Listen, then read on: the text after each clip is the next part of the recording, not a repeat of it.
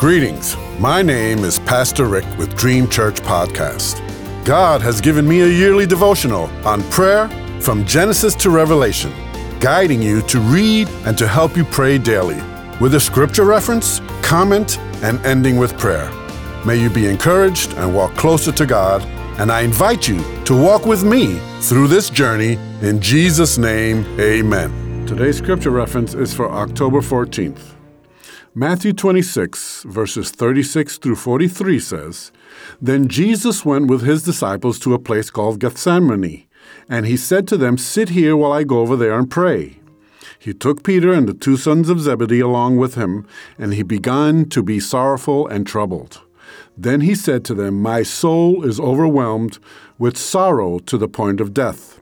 Stay here and keep watch with me. Going a little farther, he fell with his face to the ground and prayed, My Father, if it is possible, may this cup be taken from me. Yet, not as I will, but as you will. Then he returned to his disciples and found them sleeping.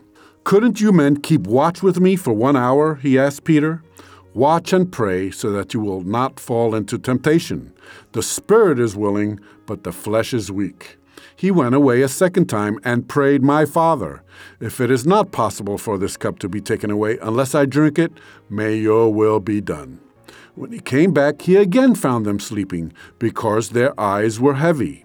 So he left them and went away once more and prayed the third time, saying the same thing. Today's comment It amazes me how Jesus went off alone to pray by himself. Of course, he wanted his disciples to also pray, to watch and pray.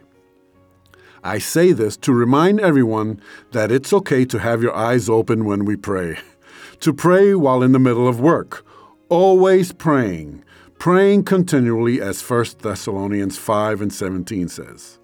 Jesus was so overwhelmed because of the cross he had to bear for all of us that Luke 22 43 and 44 says that angels had to attend to him, and his sweat was like drops of blood falling to the ground. One thing we learned from his prayer is that he prayed, Not my will, but yours be done. Let us also remember how weak our flesh is. We cannot tame our flesh to pray, we have to pray in the Spirit. We also see how persistent Jesus was to pray over and over again. How much more do we have to? So now let us pray. Dear Lord, remind me to be patient in prayer, to always pray about all things before all things. Let me be dead to self and alive in Christ. Thank you for dying for me and the whole world. Fill me with your spirit. Cleanse me with your blood shed for me in Jesus' name. Oh, and like Jesus, I pray again, Lord, remind me to be patient in prayer, to always pray about all things, before all things. Oh, like Jesus, he went back to pray, Lord, remind me, Father, Remind me to be patient in prayer, to always pray about all things. You get the hint? Let's keep on praying always, continually, without ceasing. In Jesus' name, amen.